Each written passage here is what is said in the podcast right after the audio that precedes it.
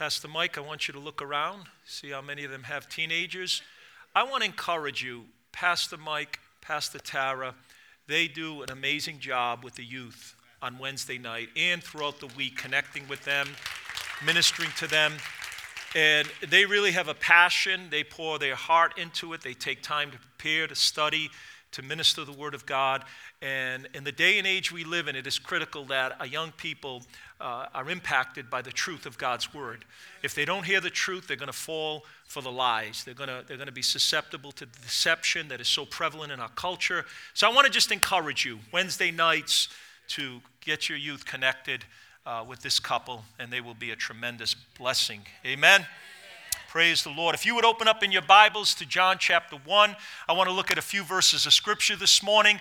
God bless you. I'm glad that you're here today. Turn to the person next to you, look at their name tag real quick, and say, I'm so glad to see, and fill in the blank.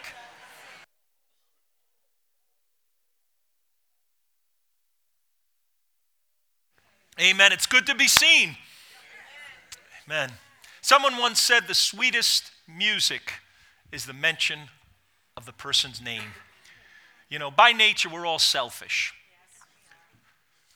Don't, don't look at me like that because any, anytime there's a picture that you're in, what do you do? You click on it and you expand to look at your face.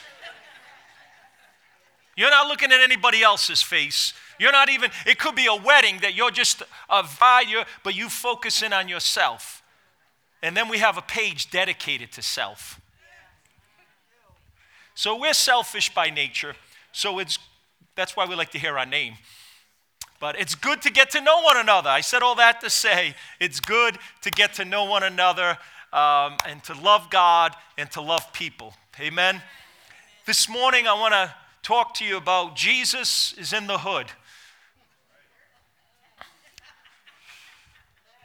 Jesus is in the hood. John chapter 1, verse 1. In the beginning was the Word, and the Word was with God, and the Word was God. John chapter 1, verse 14. John chapter 1, verse 14. that, there it is. And the Word became flesh and dwelt among us, and we beheld his glory. That is the glory as of the only begotten of the Father, grace for grace and truth for truth. And this morning, I want to speak to you about Jesus being in the hood. And very simply, we know that hood is slang for a neighborhood.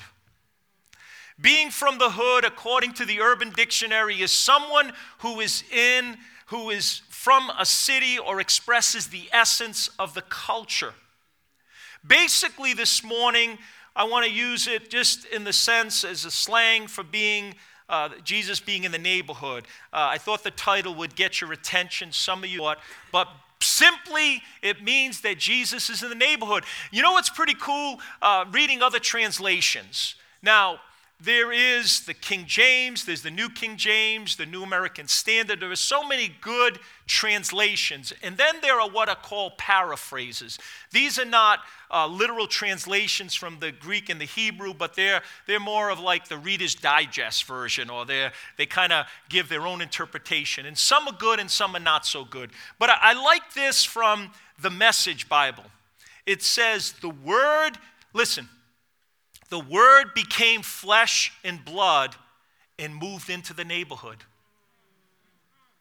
The Word became flesh and blood and moved into the neighborhood. We saw the glory with our own eyes, the one of a kind glory, like the Father and like Son.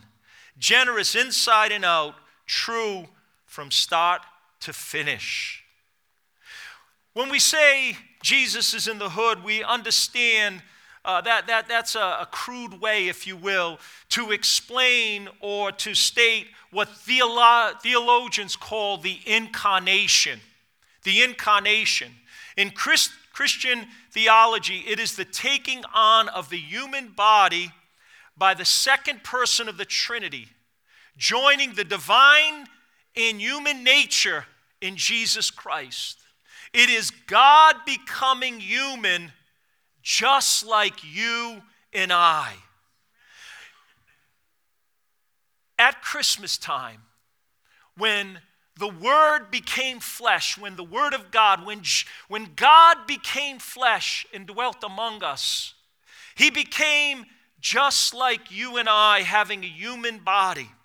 The invisible God expresses Himself in a human personality through the glorious incarnation. Where else is this truth expressed? Well, there are many references in the Bible I can point to, but just give you a couple of verses of scripture. In Colossians chapter 1, it says that Jesus is the image of the invisible God. In Hebrews chapter 1, the Bible tells us that God, who at various times in different ways spoke in time past to the fathers by the prophets, has in these last days spoken to us by his Son, whom he has appointed heir of all things, through whom also he made the worlds. Verse 3 is powerful. It says of Jesus, who being the brightness of his glory and the express image, the express image of his person, upholding all things by the word of his power. When he had himself purged our sins, he sat down at the right hand of the majesty on high. We heard sung this morning, Emmanuel. They shall call his name Emmanuel, translated God with us. Now, this morning, as a preacher and a teacher, even as Christians, it's important that we uh, rehearse the doctrines, the truths, what we believe, what we hold so dearly. It is important that we learn them, that we hear them, and we hear them again. How many of you believe that to be true? I'm going to read something to you again that's just fascinating me, fascinating how Peter himself said this in his epistle. He says in uh, 2 Peter chapter 1, he says, I will not be negligent to remind you always of these things. To remind you always of these things, though you know them and are established in the present truth. Yes, I think it is right, as long as I'm alive, to stir you up by reminding you. Here's that word again remind you, reminding you, knowing shortly I must put off my body, I must die just as the Lord has revealed to me. Moreover, I will be careful to ensure that you always have a reminder of these things after my decease. In those few verses, the word remind, reminder is used three times. I want to remind you. Don't take for granted what you know. Don't be content and settle for what you do know, but always build upon that knowledge and be reminded, rehearse it. That's why the songs we sing are theological and, and, and, and, and sound biblically because they're a way for us to remember things. There are some certain songs that come to me from when I was first saved. Now, if I were to sing them, well, first of all, I won't sing them, I'll repeat them you would say, Wow, I never heard that, and that's so old. But just let me give you a clue. Some of you young people, the songs you're singing today, 30 years from now, you'll sing them, and this be some young whippersnapper that's going to say, That's an old song. Where they get that one from? It's all relative, right? Why do I say it's so important to learn these things and to hear them over and over again? Because we can't take for granted, especially in the culture, in the day and age that we live in, where there's such a biblical illiteracy and there's such a decline in church attendance around the nation and even around the world. One statistics, statistic that I was uh, reading, it said that in, in the 1950s and 60s in America, when they did a survey and they just simply asked people, How do you believe in God? 98% of those who were polled said yes. Do you know that in 2020, I believe, or 2021, that same question was asked, and the statistics have dropped down into the 60s? We've seen a decline. And again, we can't take for granted. This is, this is something that happened, I think, about 10 years ago in this church. On an Easter service, there was this young girl, I think she was around 10 or 11 years old. She didn't grow up in the church, she didn't come to church regularly, she had no Bible training. And I was preaching, I think it was during Easter time, and I was preaching on the, on the cross, right, and, and, and the resurrection of Jesus. This young girl went home, and, and this was told to me. This is something that happened in this church, firsthand report. I know it to be true. Said to um, a relative, I know how Jesus died. He got hit by a car crossing the street. She interpreted, when I said the cross, she interpreted the cross walk. He died on the cross, crossing the street. Do you, I mean, you know, some of you, some young people, they complain that they were brought up in the church. They had to be church Sunday morning, Sunday night, Wednesday night. They complained they had to go to a Christian school. Thank God you had that opportunity to hear the Word of God because that word has been sown in your heart and it can come back at a time of need and God can give you revelation and God can drag you out of sin, get, drag you out of depression, drag you out of the pit when you call upon that name because you have the knowledge and the background. God, help us to be students of the Word of God and of the things of God. Why? Because there's nothing greater, there's no greater knowledge than the knowledge of God. Can you say amen? So, what we look at this morning is, is Jesus. The Bible says he became flesh and he dwelt among us. This changes everything. This is eternally significant. When we understand that Jesus moved in to the hood, Jesus came and he dwelt among us. Christmas is about a God who is unknowable, coming down to earth to relate to us, to get to know us so that we could get to know Him, giving us that opportunity. That's what Christmas is about. And I want to look at one thought. In a few moments, we're going to partake of communion. One thing that I want to look at and just emphasize Jesus, because Jesus moved into the hood, He can relate to us. He can relate to us. Turn with me to Hebrews chapter 2. Hebrews chapter 2. I'm going to give you the word of God. Is that, is that a good thing? Amen? Amen? Hebrews chapter 2, verse 14. Look what it says. Inasmuch then as the children have partaken of flesh and blood, he himself likewise shared in the same. That's Jesus. That through death he might destroy him who had the power of death, that is, the devil, and release those who through fear of death were all their lifetime subject to bondage. Verse 17, therefore, in all things he had to be made like his brethren. Jesus had to, God had to become human. He had to be made like his brethren that he might become a merciful and faithful high priest in things pertaining to God, pertaining to God to make propitiation for the sins of his people. Look at verse 18.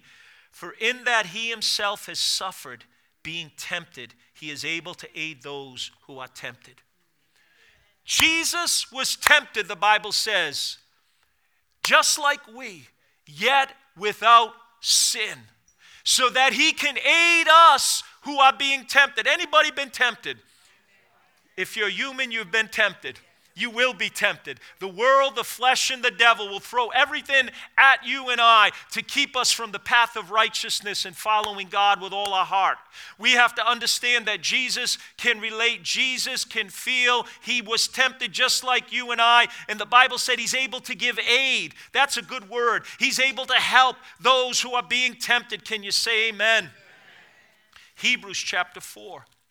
Now, the, the, the writing of Hebrews, this, this letter, this epistle to Hebrews, if you study it, the theme of it is greater. Jesus is greater. He's greater than the prophets. He's greater than angels. He's greater than the law. He's greater than Moses. And the whole emphasis was try to teach the Jewish people, the Hebrew people, that the life of Jesus, the death of Jesus is greater than the whole Old Testament, all the sacrifices, all the types and the shadows. Why? Because they were fulfilled in Jesus. So Hebrews chapter 4 says in verse 15, it says, We do not have a high priest, talking about Jesus, who cannot sympathize with our weaknesses, but was in all temp- points tempted like we are, yet without sin. C.S. Lewis said, God could have been incarnate in a man of iron nerves who let no sigh escape him, but of his great humility, he chose to be incarnate in a man of delicate sensibility, sensibilities who wept at the grave of Lazarus and sweated blood it gets in Gethsemane. You see, we have to understand a God who is so holy, so mighty, so transcendent, so glorious to relate to us. He had to come down to our level. He had to move in to the hood. He had to relate to us on a human level. Someone once said that he came to my level because I couldn't get up to his. You see, all the religions of the world, all the religions of the world are man's attempt to climb the ladder, to climb the mountain, to reach God. Christianity is God coming down to reach us. What a belief system. What a truth that we have. Can you say amen? amen? I love the old hymns, and this hymn came back to me just recently, and I began to sing it. And, and, and some of you will relate to this. Years I spent in vanity and pride, caring not my Lord was crucified, knowing not that it was for me he died on Calvary. Mercy there was great and grace was free. Pardon there was multiplied to me. There my burdened soul found liberty at Calvary. By God's word, at last my sin I learned. Then I trembled at the law I'd spurn, till my guilty soul imploring came to Calvary. And this part just came to me relating relative to what I'm sharing to you with you this morning. Oh, the love that drew salvation's plan. Oh, the grace that brought it down to man. Oh, the mighty gulf that God did span at Calvary. Mercy there was great and grace was free. Pardon there was multiplied to me. There my burdened soul found liberty at Calvary. Come on, somebody say amen. amen. Jesus can relate. You see, Jesus' upbringing, his childhood, even his very birth was questioned. We know that Mary became pregnant by the power of the Holy Spirit in a supernatural way that we cannot fully understand. She was became pregnant with the Son of God. She was engaged to a man named Joseph, and, and understandably so, he was so distraught, and he, he planned to break off the engagement and go away from her because she told him she was pregnant by God. Now, that's a new one. Never happened in history, never will happen. Don't ever try to use that one. But even for Joseph, it troubled him so much, God had to give him a dream to convince him otherwise. Even Jesus' critics in his ministry, as he preached, he was confronted by the Pharisees and they questioned the legitimacy of his birth. In John 8:41, when they said sarcastically, "We were not born of fornication." They were being sarcastic. They were taking a jab at him. They were, they were actually questioning the legitimacy of his birth. We're talking about how Jesus oh, could relate to us or how we can relate to Jesus this morning. Jesus was born in poverty, he lived in poverty. When his parents were going to the temple to dedicate him and they were to bring an offering, you know what they brought? Two turtle doves. You know what that was? That was the poor man's sacrifice. If they couldn't afford a lamb, they, they can bring two turtle doves. The poverty. During his lifetime, he didn't have any money. When he had to pay taxes, what did he do? He sent Peter fishing. He said, When you open the mouth of the fish, pay for my taxes and pay for your taxes. Wouldn't that be cool during tax time? Jesus also, during his ministry, he said, The Son of Man has nowhere to lay his head. Matter of fact, Jesus grew up in the wrong neighborhood. You know, he was called Jesus from Nazareth. And you know what that was? That was became a saying. They, people would say, Could anything good come out of Nazareth? it was a racial slur, it was a put down, if you will. Can he relate? Yes, he can. Can you relate this morning? Whatever you're going through, sometimes you, you, you try to articulate it to someone else. You try to explain the burden of your soul, the soul turmoil, the mind, the pressure, the confusion, and you can't fully communicate it. I want you to know you have a Savior. There is a Jesus that you can cast your care upon, that you could unburden your soul, that you can share everything with, and He understands a Savior, a God who knows what we're going through like no one else could possibly know. In Isaiah 63, verse 9, the Bible says, In all their affliction, in all the affliction of the people of God, he was afflicted. Think about that this morning. The Bible says that whatever God's people went through, God himself felt the turmoil, he felt the pain, he felt the suffering. And ultimately, we see it on the cross of Calvary. We see that when Jesus was hung up on the cross and he suffered and he bled and he died, he was carrying your sin, your pain, your heartache. In some way we can't even imagine, Jesus took it all on the cross. Emmanuel, God with us. He's with us in our suffering, He's with us in our struggle against sin, He's with us in our negative emotions. He's with us in our loneliness. Isaiah 43, verse 2 When you pass through the waters, I will be with you. Hallelujah. We see the three young adults in a foreign land in the book of Daniel. The Bible says they would not bow to no one but the God of Abraham, Isaac, and Jacob. You know what's interesting about the power of music? Music is so important young people, old people, doesn't matter. Whatever music you listen to will get in your spirit, will influence you. It is so critical that you're discerning of what you listen to. Does the music glorify God or does it lead to the flesh? Does it honor God or does it draw you away from God? Does it create emotions that are healthy or emotions that are negative? It is critical. Music is powerful. Do you know Satan? Do you know that the devil was a worship leader? Do you know he, he was an archangel that was responsible for the music of heaven and pride entered his soul and he was cast down to hell? But that's how powerful music is. In music, there's music in heaven, there's music on earth, and music will bless your soul or it'll, it'll destroy your soul. And so in the book of Daniel, the Bible says there was a golden image. And you know the way that they prepared the people, got them in the mood to bow down? They played music.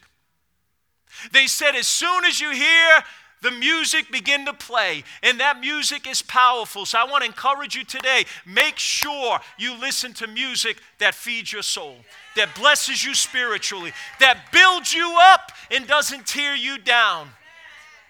It's mind boggling when you could see some of the music that is out there, some of the things that we see on TV, some of the things 40, 50 years ago we wouldn't see in this country wouldn't see on TV. What does it tell you? It tells you of the culture that is sliding to the pit of hell. It tells you of a downward spiral of a sin that is so powerfully entrenched in our culture. And some Christians don't even know the difference between right and wrong. They don't know the difference between their right hand and their left hand.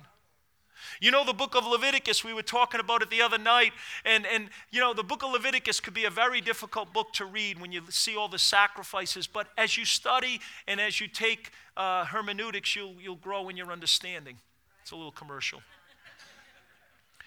But what was the premise of that book? It was to teach the people of God what is holy and what is profane what is acceptable before God and what isn't, what isn't acceptable. It was all of the, the sacrifices, all of the rituals. It was to teach a primitive people who didn't understand the holiness of God. Thank God today we have a greater revelation having the whole Bible. Hello? So we ought to know the difference between the profane and the holy, what is right and what is pleasing and what is not as pleasing. Don't go by the culture. The Bible tells us do not be pressed into the mold of this world. Don't be conformed, but be transformed. Let there be a transforming through your mind based upon the Word of God. Thank you for that one amen. I wish I had a few more. But they were the three young adults. They would not bow down to the image. You know what the punishment was? To be thrown into a fiery furnace. Three of them were thrown in, but you know what? Jesus said, I'll never leave you nor forsake you. The Bible says when the king woke up, he looked into the fiery furnace and he asked, he said, Didn't we throw three men? Now I see four, and it's like unto the Son of God. Hallelujah. In your fiery furnace, in your trial, God will never leave you nor forsake you. Stay true to Him. Stand firm in what God has said. Don't bow to the images of this world. Can you say amen? amen. Proverbs 18 24 there is a friend that sticks closer than a brother. But what I see in all these great promises, many times, you know what we do? We hide. We project our issues on other people. We turn to our own devices. We don't go deeper in our relationship with Jesus. We have a veneer of religion. We have a veneer of education. We have a veneer, of respectability to cover over some issues in our life. I have been through many building projects and renovations over the years. And I've learned a few things about building materials. There are different qualities, there are different types. Sometimes we tend to go for the cheaper materials, but they are just that they're cheap and their quality shows. But there's a flooring that has a, a veneer over it, it's a thin, decorative finish, covering. It's just a surface layer. It's made to look like the real wood, but it's fake. A lot like us sometimes. Turn to the person next to you, say, He can't be talking about you.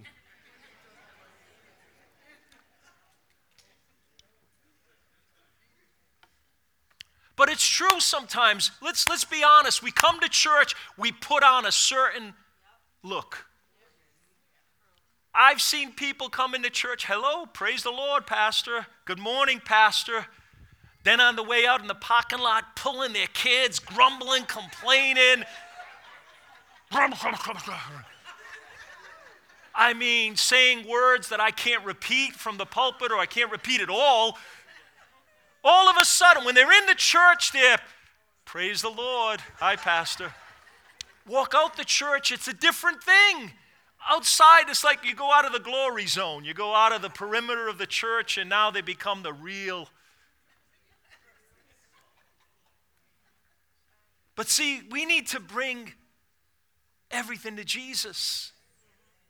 You see, we have hurts. Our hurts are sometimes self inflicted, sometimes other people have inflicted those hurts. Has anybody been hurt by somebody? Now, we, we could all raise our hands, but if I ask this question, we might not be as honest and humble. Have we hurt people? I think we can put up both hands. So, what do we do with that? Do we bring it to Jesus? He's the only one that could heal us. You see, when we hide, when we cover our wounds, our hurts, our negative emotions, what happens is it creates uh, uh, a, a, the worst condition. It, it, it, it just kind of multiplies our problems. God says, Cast your care on me, for I care for you. Jesus said, Come to me, all you that are weary and heavy laden, and I will give you rest. I like what somebody once said Jesus will only cover, or the blood of Jesus will only cover what we uncover. Jesus forgives sin, but he don't forgive excuses. We have to confess and, and, and I, I, believe communion is a reminder. It's, it's something that, that Jesus, that, that the Word of God has, has introduced as a regular uh, uh, uh, ritual, if you will. Sometimes, though, with rituals, they become empty, uh, uh, repetitive things that have no meaning, but, but they have meaning in our life that we don't just do it and, and just go on with our life, but, but it's a time to examine ourselves. You know, I met some people, they're great at examining other people. I'm telling you, there's some people who know how to, ex- they, they, they should work for the produce section of, of the supermarket. They're great fruit inspectors. I don't want to go into the gossip. I don't want to go into all of that, but, but they know how to talk about everybody else's problems. And you would think that they were saints and they had wings and they lived on another plane. But the reality of it is, we all need the grace of God. We all need to acknowledge, and, and, and we can't cover it up. The Bible says, For whoever covers their sin will not prosper, but whoever confesses and forsakes will have mercy. That's the word of God. The Bible says, He was often reproved and hardens his neck will be cut off, and that without remedy. There are challenges, there are warnings in the word of God that we need to give heed to. Somebody say, Amen. I want to end before we go into communion, and I want to just ask a simple but profound question. A question that's more important, uh, the most important question in all of life. Whether you're in the upper class, the lower class, educated, uneducated, famous, unknown, you could be the goat or you can be a donkey. The question I want to ask you is Do you know Jesus? Do you know Jesus? It says in John chapter 17, verse 3, it says that they might know you, the true and living God, and you who, and, and, and me that you sent. For this is eternal life, to know God. I want to ask you to stand, and I want to just ask you to just give me one minute before we go into communion. I want to ask a question. In this room, I guarantee just by sheer percentages and the numbers that are here, that there is a percentage of you that do not have a personal relationship with God. The whole message of Christmas is that God sent his son to a sin sick world because you and I needed a Savior. We needed salvation from our sins. We need to be saved from this sick world. We need to be saved from ourselves sometimes. We need ultimately to be saved from the sin that you and I are so prone to. The Bible says that all have sinned and fallen short of the glory of God. There is none righteous, no, not one. The Bible says that the wages of sin, there is a payday for sin. And you know what that wage is? Death physical death and spiritual separation from God for all eternity. But I'm glad that the scriptures don't end there. But the gift, it goes on to say, but the gift of God is eternal life through Jesus Christ. The Bible says God demonstrated his love toward us, and that while we were yet sinners, Christ died for the ungodly. I want to, I want to declare every one of you here is a sinner. You're a sinner by nature, have a sinful nature. There's not one here that has never sinned. Is there anyone that never sinned? If you raise your hand, that's your first sin. You're a liar. We've all sinned. We've all sinned. We're sinners by nature. The Bible says we have a sinful nature. Our nature from birth is to do wrong. You put a little baby in the nursery, they could be eight months, a year old, and everything is mine. Why? Because selfish, self centered, the world revolves around them. When they want something, they cry. Mine. From, from birth, from birth, we're sinners, and then we're sinners by choice. We choose to do the wrong, we disobey. And the Bible says when you sin, you become a slave of sin. Let me tell you, life without Christ is hopeless. Without Jesus, there's no remedy for sin. You can't do enough good works to, to outweigh the bad works. You can't climb the religious ladder high enough to get to the top. You'll never be able to do it. God demands perfection. And the only perfection we will get is the perfection of Jesus. He was perfect. And he said, the Bible says, he took our sins and he gave us his righteousness. He took our imperfection and he gave us his perfection. When God sees us, he sees us through the cross. Our ticket into heaven is not our good works, it's not our righteousness, it's not anything we do, it's just simply faith in what he has done. Blessed be the name. at Calvary. Mercy there was great, and grace was pure. Grace was free. There, my burdened soul found liberty at Calvary. This morning, I want to ask you that simple question Have you made Jesus the Lord of your life? Have you asked Him to forgive you of your sins? And again, I'm sure there are some here this morning. And, and we all had to we all had to do this one time or another to enter the kingdom of God. Jesus said, unless a man is born again, he cannot see, he cannot enter the kingdom. We enter by faith, believing what Jesus did. The Bible says in Romans chapter 10 if you confess with your mouth the Lord Jesus, believe in your heart that God raised him from the dead, thou shalt be saved. It's with the mouth one confesses unto salvation, and with the heart one believes unto righteousness. This morning, I want to ask you to close your eyes, and I want to just ask you while your head is bowed in this just moment of just quietness and intimacy with God, between you and God, I want to ask you the question Have you ever confessed your sin? Have you ever asked God to forgive you? Have you ever invited Him into your heart? The Bible says Jesus came unto His own, but His own received Him not. But to as many as received Him, to them He gave. He gave the right to become children of God, to as many as believed on His name. I want to ask you would you like to make Jesus the Lord of your life? Would you like to confess your sins to God this morning? Would you raise your hand? Would you raise your hand all over this place? God bless you. Anyone else, God bless you. God bless you. God bless you. Every hand that's raised, God sees it. But but there's one person here, you've never made that decision. You cannot fight against the world or your own weakness, your own habits, or your own sin with your own strength. You can't fight against the devil with willpower. It's got to be through the grace of God and through the cross of Jesus.